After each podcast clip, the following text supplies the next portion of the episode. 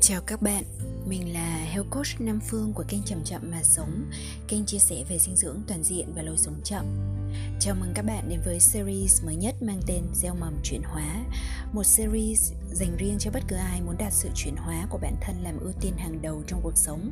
Phương sẽ chia sẻ lại những công cụ và phương pháp tốt nhất Để nếu cam kết thực hành, bạn sẽ cảm nhận được những kết quả tích cực trong mọi mặt của cuộc sống hiện tại.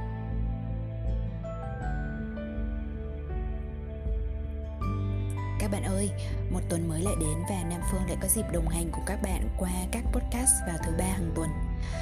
Phương vô cùng xin lỗi vì nhiều khi podcast được upload khá là muộn. Vì để thu âm podcast thì Phương hay phải đợi đến buổi tối muộn để không gian yên tĩnh hơn hẳn. Nhất là dạo này, ngay cạnh nhà nhỏ cũng có một căn nhà đang được xây dựng Nên sự tĩnh mịch trong không gian không còn được như trước nhưng không sao, nếu như bạn muốn đi ngủ sớm thì cứ ngủ nhé. Podcast và những câu chuyện của Phương sẽ sẵn sàng ở đó khi bạn thức giấc vào sáng hôm sau. Hôm nay thì mình có một chuyên đề hơi bị đặc biệt à nha. Đó là chuyên đề về bài học trở về thương lấy chính mình thông qua mối tình đầu. Đây là lần đầu tiên Phương quyết định kể lại một câu chuyện tình cảm của riêng mình Thực tế, mình cũng phải đắn đo nhiều vì chuyện tình cảm là một vấn đề rất là riêng tư và Phương thường khá kín kẽ khi nói đến vấn đề này. Tuy nhiên, động lực khiến cuối cùng Phương phải chia sẻ câu chuyện này là vì mình muốn giúp các bạn khác tránh cái bẫy tương tự. Nhất là các bạn gái luôn sống trong áp lực của việc phải làm đẹp, làm phái đẹp và Phương sẽ ân danh những người được kể trong câu chuyện cũng như xin được bày tỏ đến họ lòng biết ơn, sự trân quý. Nhờ có họ mà mình đã học được những bài học quý giá để trưởng thành. Rồi xin mời các bạn nghe phương chia sẻ qua việc đọc lại bài blog mới nhất nhé.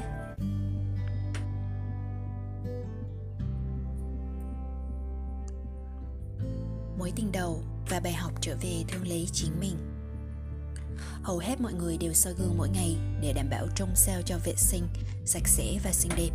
Thậm chí nếu vào nhà vệ sinh nữ của một nhà hàng, khách sạn hay rạp chiếu phim, thường sẽ bị kẹt giao thông do một loạt các chị em đang vén tóc tô son.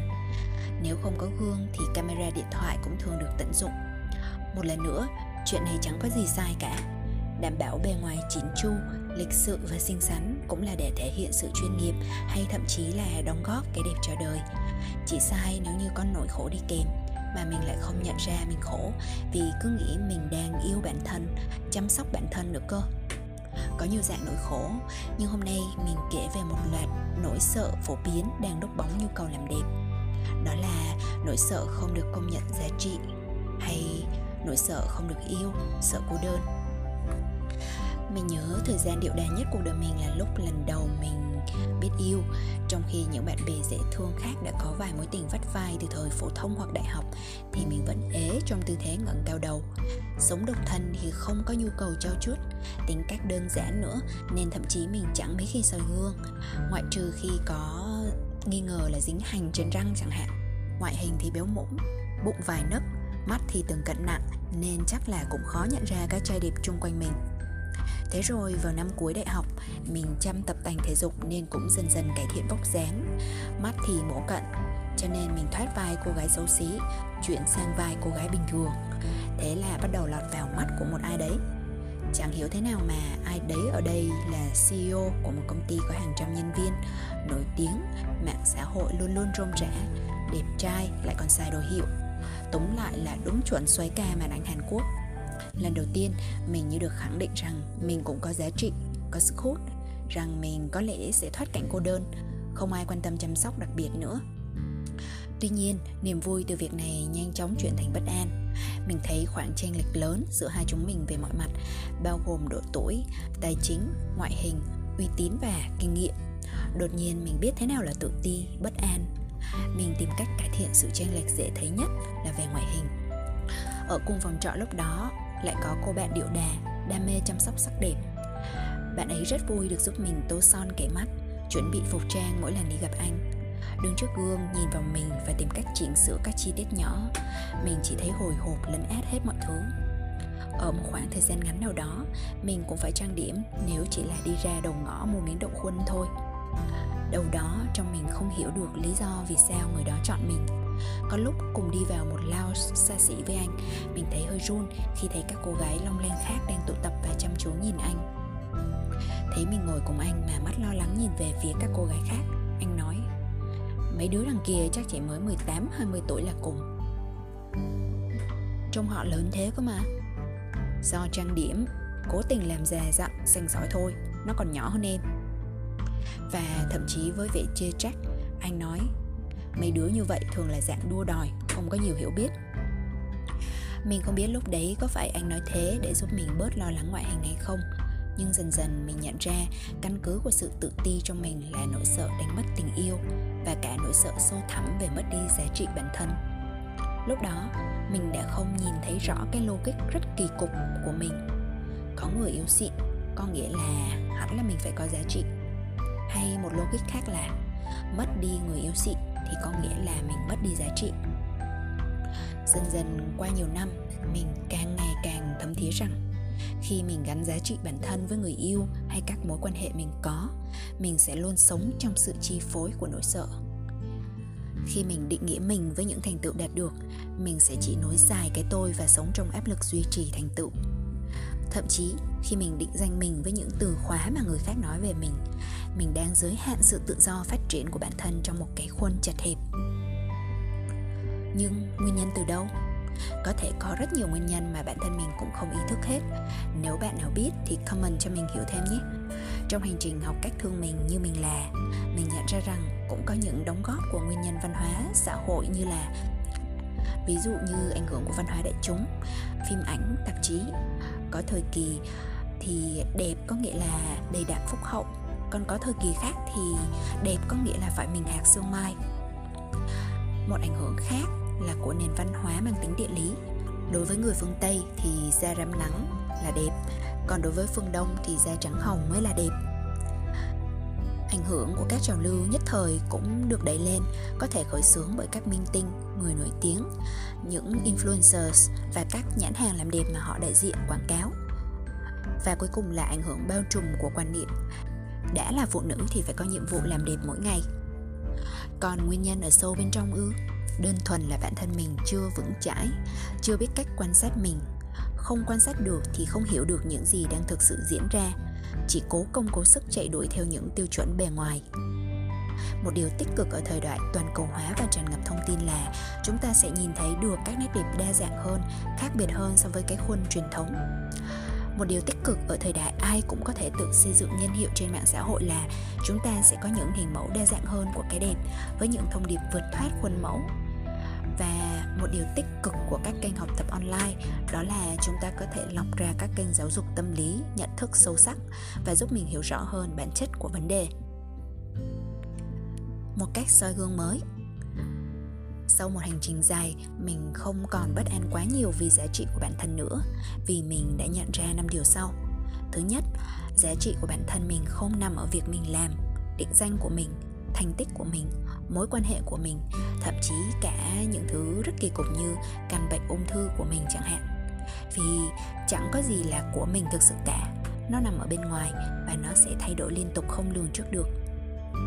Thứ hai, giá trị của bản thân mình đâu đó nằm ở bên trong, không phải là bên trong, theo nghĩa bên trong của cái lớp da thịt, bên trong bộ não, dù một phần là sẽ nằm trong thân và trong não thật. Tạm gọi là giá trị nội tại intrinsic values. Nó không thể bị mất đi, chẳng qua là trước đó bị lãng quên do những lớp mây mù của nỗi lo sợ, của những tham cầu che khuất mất. Mình phải học cách vén mây trong lòng, cho phép những mây mù cảm xúc hay suy nghĩ trôi đi để thấy lòng mình sau đó có nhiều giá trị đẹp không thể đánh mất.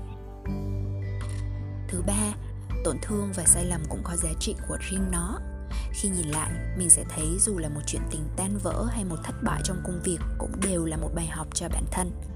Bài học về việc đã không nhìn rõ bản chất của bản thân, đã đánh giá bản thân quá cao, quá thấp hoặc đơn thuần là không đúng bộ khung của giá trị nội tại. Thứ tư, mỗi ngày bên cạnh soi gương cho vẻ đẹp bên ngoài, mình cần soi gương cho nét đẹp bên trong. Tin vui là nếu bên trong đẹp lên thì bên ngoài cũng đẹp lên tương ứng tâm sinh tướng mà. Và cuối cùng, thứ năm là khi mình đưa được chánh niệm vào trong các cuộc nói chuyện, mình quan sát những gì đang diễn ra ngay lúc mình nói và người khác nói, mình sẽ thấy được cả những ngầm ẩn đang diễn ra giữa hai bên. Khi mình nghe chuyện của người kia, sẽ luôn thấy mình trong đó ít nhiều. Lúc đó, mình thấy cách tư duy của người kia có thể khác mình khi nghĩ về vấn đề, nhưng mình cũng tự soi được mình qua câu chuyện và thấy ra cái giống nhau nhiều hơn thấy được sự sợ hãi của người kia, cũng cùng bản chất với sợ hãi bên trong mình. Thế là bớt đánh giá nhau. Vậy mình có thể thực tập soi gương như thế nào? Có nhiều cách khác nhau để soi và bạn có thể tham khảo các phần thực hành của phương. Sau đây sẽ chia sẻ với bạn, rồi bạn tự thử nghiệm và tự điều chỉnh cho mình. Cách thứ nhất là bạn có thể nhờ đến người khác. Bạn có thể tìm ra 3 đến 7 người thấu hiểu mình. Mình cảm thấy thoải mái với họ họ cũng quan tâm đến mình và hay tiếp xúc với mình để xin góp ý. Nhưng chủ yếu là phải tự soi gương mỗi ngày. Cái thứ hai là thực tập đầu mỗi ngày. Hãy nhìn mình trong gương và gửi những thông điệp tích cực nhất đến phần sâu thẳm trong tâm hồn. Nếu không biết cách làm thì có thể tham khảo bài tập soi gương 777 hiện hay của Nam Phương. Ở đây thì mình có một số bước. Bước thứ nhất là nhìn sâu vào mắt mình trong gương, dành ra một phút để cảm nhận phần tâm hồn ẩn sâu trong đôi mắt đó, chứ không phải soi là để xem đẹp xấu về dung nhan của mình. Bước thứ hai là bắt đầu với việc gọi tên chính mình và nói ra những câu khẳng định. Cứ mỗi một câu sau thì bạn có thể tự điền 7 điều về bản thân, tạo thành 7 câu khác nhau và nói rõ thành lời với chính mình đầu tiên là bạn nói tên rồi bạn nói tôi tự hào vì bạn đã rồi bạn điền suy nghĩ, lời nói hay hành động vào. Câu thứ hai, bạn nói tên. Rồi bạn nói, tôi tha thứ cho bạn vì bạn đã. Tiếp tục điền suy nghĩ, lời nói hay hành động. Và cuối cùng là nói tên. Rồi bạn nói, tôi cam kết với bạn rằng và cũng thế, điền suy nghĩ, lời nói hay hành động. Phương lấy một ví dụ của chính bản thân mình cho dễ hiểu nhé phương có thể nói như sau. 7 câu Nam Phương, tôi tự hào vì bạn đã luôn cố gắng làm người tốt. Nam Phương, tôi tự hào vì bạn đã dành rất nhiều thời gian lắng nghe người khác. Nam Phương, tôi tự hào vì bạn đã luôn tích cực học hỏi. Nam Phương, tôi tự hào vì bạn đã hào phóng với mọi người chung quanh Nam Phương, tôi tự hào vì bạn đã giữ được kỷ luật thiền tập, yoga khi bạn đang đi công tác. Nam Phương, tôi tự hào vì bạn đang buông bỏ cái tôi nhiều hơn mỗi ngày.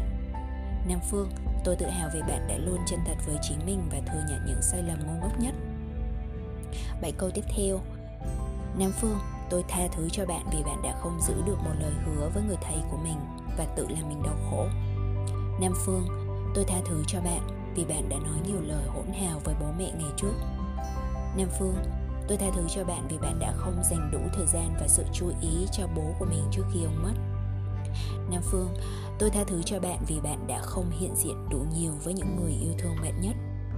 Nam Phương, tôi tha thứ cho bạn vì bạn đã tránh né những khổ đau bên trong mình và chỉ cho mình những biện pháp thay thế. Nam Phương, tôi tha thứ cho bạn vì bạn đã đặt việc đúng sai lên trên những mối quan hệ quan trọng. Nam Phương, tôi tha thứ cho bạn vì bạn đã để bản thân còng gánh quá mức và tự làm mình căng thẳng. Và bài câu cuối cùng là Nam Phương, tôi cam kết với bạn rằng tôi sẽ để cho bạn nghỉ ngơi mỗi khi bạn mệt. Nam Phương, tôi cam kết với bạn rằng tôi sẽ cho bạn những cơ hội học tập phát triển tốt nhất. Nam Phương, tôi cam kết với bạn rằng tôi sẽ luôn nuôi dưỡng cơ thể bạn với những thực phẩm sạch và dinh dưỡng nhất. Nam Phương, Tôi cam kết với bạn rằng tôi sẽ hiện diện cùng bạn nhiều nhất có thể để lắng nghe những nhu cầu thực sự bạn cần. Nam Phương, tôi cam kết với bạn rằng tôi sẽ nhẹ nhàng với bạn hơn để bạn có sự thả lỏng, thoải mái nhất khi hiện diện cùng người khác. Nam Phương, tôi cam kết với bạn rằng tôi sẽ luôn để bạn được là chính bạn dưới những áp lực. Nam Phương, tôi cam kết với bạn rằng tôi sẽ cho phép bạn mắc lỗi vì chúng ta luôn có thể làm lại. Vậy đó, bạn chắc chắn là đã hiểu được ý tưởng rồi đúng không? Bạn hãy thử làm bài tập 777 này vào ngay vào ngày mai với câu nói của chính bạn nhé. Thứ ba là bạn có thể thực tập cuối mỗi ngày. Kiểm kê lại ngày hôm đó, bạn đã sống ra sao, đã nói câu gì và có suy nghĩ gì. Thân, khẩu, ý của mình đã có sự thống nhất hay chưa? Hay mình đang bị chật chìa ở khúc nào đó do sức ép phải làm vừa lòng người khác? phải cư xử cho đẹp lòng nhau mình đã dành đúng thời gian năng lượng cho những cam kết quan trọng như rèn luyện phẩm giá kỷ luật học hỏi liên tục chưa thử khóa biểu của mình có phản ánh đúng những nhu cầu thực của mình. Chỉ cần dành 10 đến 20 phút để kiểm kê lại ghi nhận khách quan là được chứ không cần chấm điểm nhé. Kết thúc một mối tình là mở đầu cho một hành trình mới. Nếu bạn uh, đang tự hỏi là kết thúc của cuộc tình với soái ca mà Phương đã kể ở trên đã như thế nào thì đó là năm mình 22 tuổi và không hề biết yêu thương bản thân có nghĩa là như thế nào cả. Và cuối cùng là một kết thúc trong sự ấm ức của mình và sự trách móc của người đó. Sau vài tháng ngắn ngủi, mình không chịu được việc mình chỉ xếp hạng trong top 10 những công việc ưu tiên của anh sau công ty, sau một vài mối quan hệ khác và sau cả việc sửa xe ô tô nữa. Nhưng về bản chất sâu xa hơn là do mình không chịu được những áp lực mà bản thân tự áp đặt lên mình. Không chịu được việc mình đánh mất mình không cảm thấy được là mình khi ở cạnh anh. Còn anh ngày mình gặp anh là lúc anh còn kẹt trong những định danh của một người đàn ông hoàn hảo không tì vết. Một người sếp vững chãi giúp nhân viên thoát nghèo. Một người nổi tiếng, vân vân và vân vân. Nên việc đảm bảo giữ được cái định danh ấy khiến anh không bao giờ hết bận rộn. Tuy nhiên, mình vẫn trân quý những bài học mà người yêu đầu tiên đã để lại cho mình. Biết rằng kết thúc của mối tình này là mở đầu cho một mối tình quan trọng nhất và lâu dài nhất. Đó là mối tình với chính bản thân mình kể từ lúc bắt đầu mối tình đặc biệt này, mình đã học được nhiều điều. Trong đó có việc hiểu bản chất của những thèm thuồng do thiếu hụt và đáp ứng cho mình bằng những thức ăn vật chất lẫn tinh thần, cho mình nhấn nút tạm dừng khi mệt mỏi, được sống một mình một cách tự lập và vui vẻ, lắng nghe và tôn trọng cảm xúc của chính mình trước khi bắt đầu cố gắng lắng nghe và hiểu người khác. Dần dần, thực tế ở bên ngoài phản ánh chiều sâu nội tâm mà mình dần đạt đến càng yêu thương chính mình mình càng thu hút được những người yêu quý mình vì con người thực của mình. Thậm chí hơn thế nữa, họ nhìn thấy cả những tiềm năng đẹp đẽ của con người mình mà mình có thể trở thành. Và một vài người bạn đã trở thành những tình bạn đặc biệt. Khi thì là người yêu, khi là người hướng dẫn, khi lại là anh em, chị em. Để khi hết vai trò người yêu rồi, vẫn là bạn và vẫn cùng nâng dậy tâm hồn nhau mỗi khi gian khó. Khi tình yêu có nền tảng tình bạn chúng mình sẽ không bị vướng vào những ảo tưởng của chủ nghĩa lãng mạn và vào những câu chuyện ảo tưởng mà mình tự theo dệt trong đầu về người kia. Và nhớ nhé, nữ chính trong các câu chuyện lãng mạn thường rất là khổ và bị động đấy. Người bạn cùng phòng của mình năm xưa thì cũng như bao cô gái khác cũng phải trải qua cả một hành trình dài để vượt qua nỗi sợ không được công nhận giá trị kia. Mình nhớ bạn ấy đã khóc rất nhiều khi chăm sóc da mãi mà vẫn bị dị ứng nên nổi mụn quá nhiều giữa những cuộc hẹn hò, bạn cảm thấy bất lực vì ngoại hình không bao giờ ưng ý.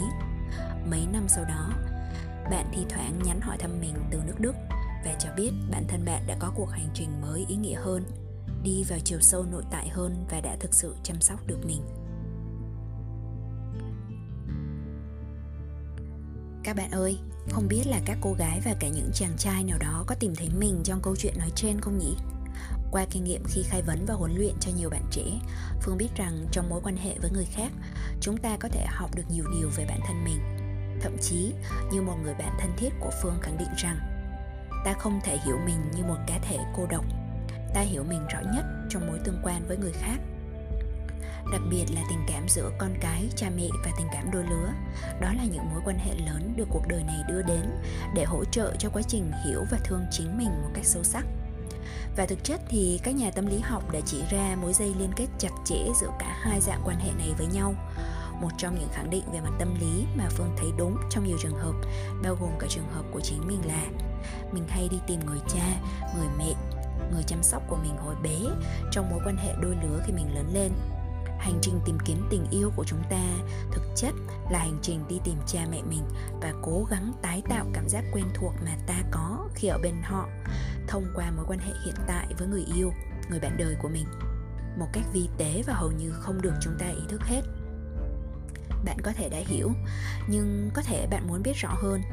Nào, chúng mình cùng nghe giải thích từ một bài viết khác và cũng là từ nội dung của video kênh The School of Life nhé trong bài viết này, họ giải thích lý do vì sao chúng ta thường bị hấp dẫn bởi những người rất khó khăn với ta. Tại sao chúng ta bị thu hút bởi những bạn đồng hành khó khăn? Về mặt lý thuyết, chúng ta có thể tự do lựa chọn mẫu người mà chúng ta yêu. Chúng ta có thể để chọn một người khác. Chúng ta không bị ép buộc vào điều này bởi quy ước xã hội, bởi một bà cô mai mối hay mệnh lệnh hoàng gia nào cả nhưng trên thực tế, sự lựa chọn của chúng ta có lẽ ít tự do hơn chúng ta tưởng tượng. Một số ràng buộc trong thực tế về việc ai là người mà chúng ta yêu và cảm giác bị thu hút lại đến từ một nguồn gốc mà chúng ta có thể không nghĩ đến. Đó là tuổi thơ của chúng ta. Lịch sử tâm lý của chúng ta đóng vai trò định trước mạnh mẽ để ta chỉ yêu vài kiểu người nhất định mà thôi. Chúng ta chỉ yêu dọc theo những đường rãnh tâm lý đã được hình thành từ thời thơ ấu ta tìm kiếm những người theo nhiều cách khác nhau, có thể tái tạo lại cảm giác yêu thương mà ta biết đến khi còn nhỏ.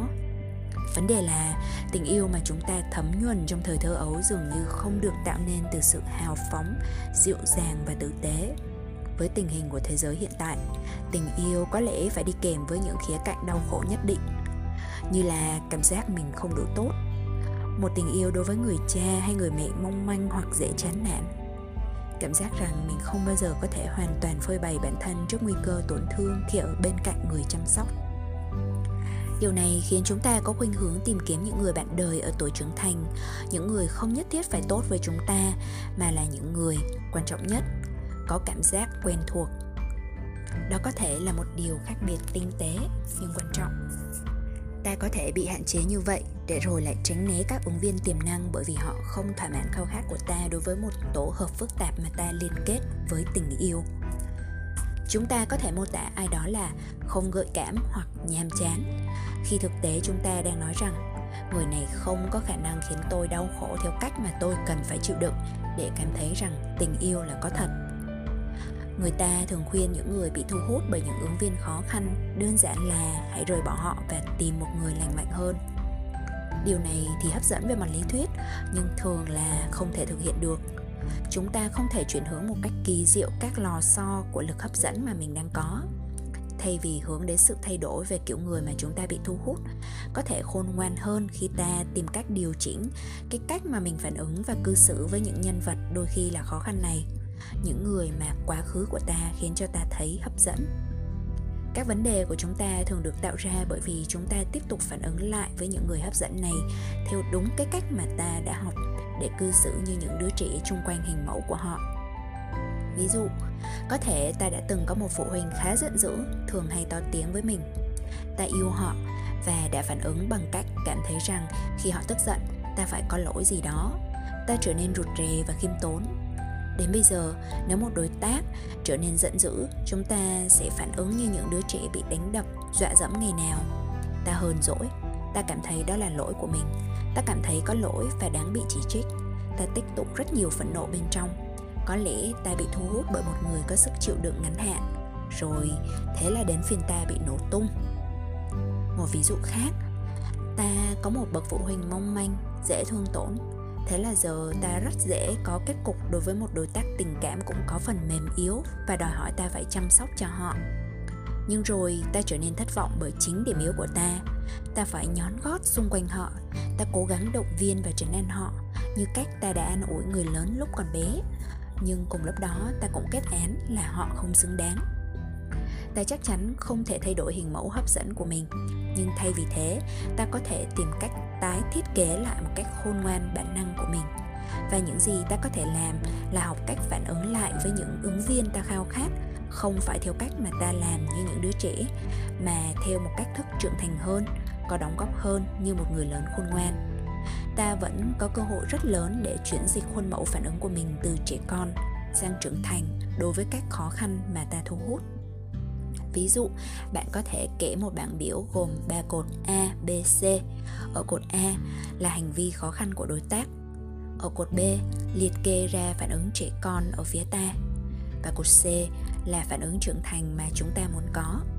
Ví dụ nhé, ở cột A, người đó to tiếng với ta. Ở cột B, chúng ta nói rằng đây là lỗi của mình. Thì ở cột C, bạn có thể muốn chuyển thành cách thức như sau. Bạn nói với bản thân, đây là vấn đề của họ. Mình không nhất thiết phải cảm thấy tồi tệ đến mức như vậy. Ta gần như chắc chắn cũng sẽ có quan hệ với ai đó mà có một loạt các nút thắt nội tâm đặc biệt dễ kích hoạt những khao khát của ta, cũng như những phản ứng phòng ngự trẻ con của ta. Câu trả lời không phải là chấm dứt quan hệ, mà tốt hơn là phấn đấu để xử lý những thử thách trong mối quan hệ với một trí tuệ mà chúng ta chưa có khi chúng ta gặp phải bên trong cha mẹ mình hoặc người chăm sóc mình có lẽ chúng ta không thể tìm kiếm một người hoàn toàn trưởng thành, nhưng ta luôn có thể nương mình lại bằng cách cư xử theo những cách trưởng thành hơn, xung quanh những khía cạnh kém trưởng thành hơn của đối tác và đó là kết thúc một bài viết rất đáng suy ngẫm nữa, nhằm giúp cho chúng mình lý giải kỹ hơn về xu hướng tình cảm khó hiểu của chính mình. Mình không khẳng định sẽ đúng 100% các trường hợp, nhưng nhờ hiểu biết này, bản thân mình đã vượt thoát ra được khỏi một loạt các mối quan hệ tình cảm không lành mạnh, mà ở đó người kia thường không có khả năng yêu thương, chăm sóc chính bản thân họ lẫn người thân của họ. Mình đã thôi đi tìm bố mình trong những người đàn ông khác và cũng nhận thức rất rõ về nguồn gốc của xu hướng muốn được yêu chiều bảo bọc kỹ càng đến từ đâu không mong gì hơn, mình cũng mong rằng các bạn, những người bạn dễ thương vẫn luôn cố gắng cải thiện bản thân mình mỗi ngày, cũng sẽ lần dò lại những đầu mối xa xưa để nhận diện chính mình. Mong rằng bạn cũng sẽ nhận ra các cô bé, cậu bé dễ thương tổn của ngày trước với những nhu cầu được thấy, được nghe, được hiểu và được thương. Để rồi chúng ta có thể ôm ấp lấy cô bé, cậu bé đó theo cách điềm tĩnh và trưởng thành nhất dù cho đối tác của chúng ta trong hiện tại có giống hay khác với người chăm sóc mình ngày xưa, thì bên trong họ cũng có một cô bé, cậu bé bị thương tổn và tìm kiếm một cảm giác quen thuộc. Nếu họ không ý thức được cuộc tìm kiếm này và cũng đang vô thức tìm kiếm cái cảm giác quen thuộc ngày nào từ phía ta, hãy lắng mình lại và kiên nhẫn đối thoại cùng họ. Làm rõ những nhu cầu sâu xa của cả hai bên, giúp nhau chữa lành đứa trẻ bên trong của mỗi người thì chúng ta mới mong có thể đi tiếp cùng nhau một cách vững bền. Và bây giờ đã đến lúc Phương nói lời tạm biệt với các bạn rồi. Một lần nữa, Phương xin được mời các bạn nào quan tâm sẽ gia nhập nhóm Chậm chậm mà sống cùng Health Coach Nam Phương trên Facebook. Đây sẽ là cộng đồng mà Phương tập trung cung cấp nhiều giá trị nhất cho các bạn Tương tác với các bạn một cách trực tiếp hơn. Trong thời gian này, đó sẽ là livestream vén mây trong lòng. Phương cùng các bạn trong nhóm sẽ hướng dẫn thiền thư giãn hàng tối cho các bạn muốn kết thúc ngày của mình một cách êm ái, nhẹ nhàng. Ngoài ra thì trong tháng 4 năm 2021 này, chúng mình cũng đang cùng nhau tham gia thử thách 15 ngày thương mình hôm nay. Gọi đó là thử thách nhưng không có sức ép hay đòi hỏi nhiều về thời gian, về độ phức tạp bạn có thể chậm chậm mà thực hiện theo nhịp độ riêng không nhất thiết phải đuổi kịp ai cả bạn làm điều này là cho mình và bạn có thể chọn cách chia sẻ với cộng đồng kết quả thực hành, hay chỉ là vài dòng cảm nghĩ của chính bạn mà thôi. Phương sẽ có quà tặng xứng đáng cho các bạn hoàn thành thử thách nữa đấy. Mình để link tham gia nhóm tại mô tả video này nhé. Bây giờ thì xin chào tạm biệt và hẹn gặp lại.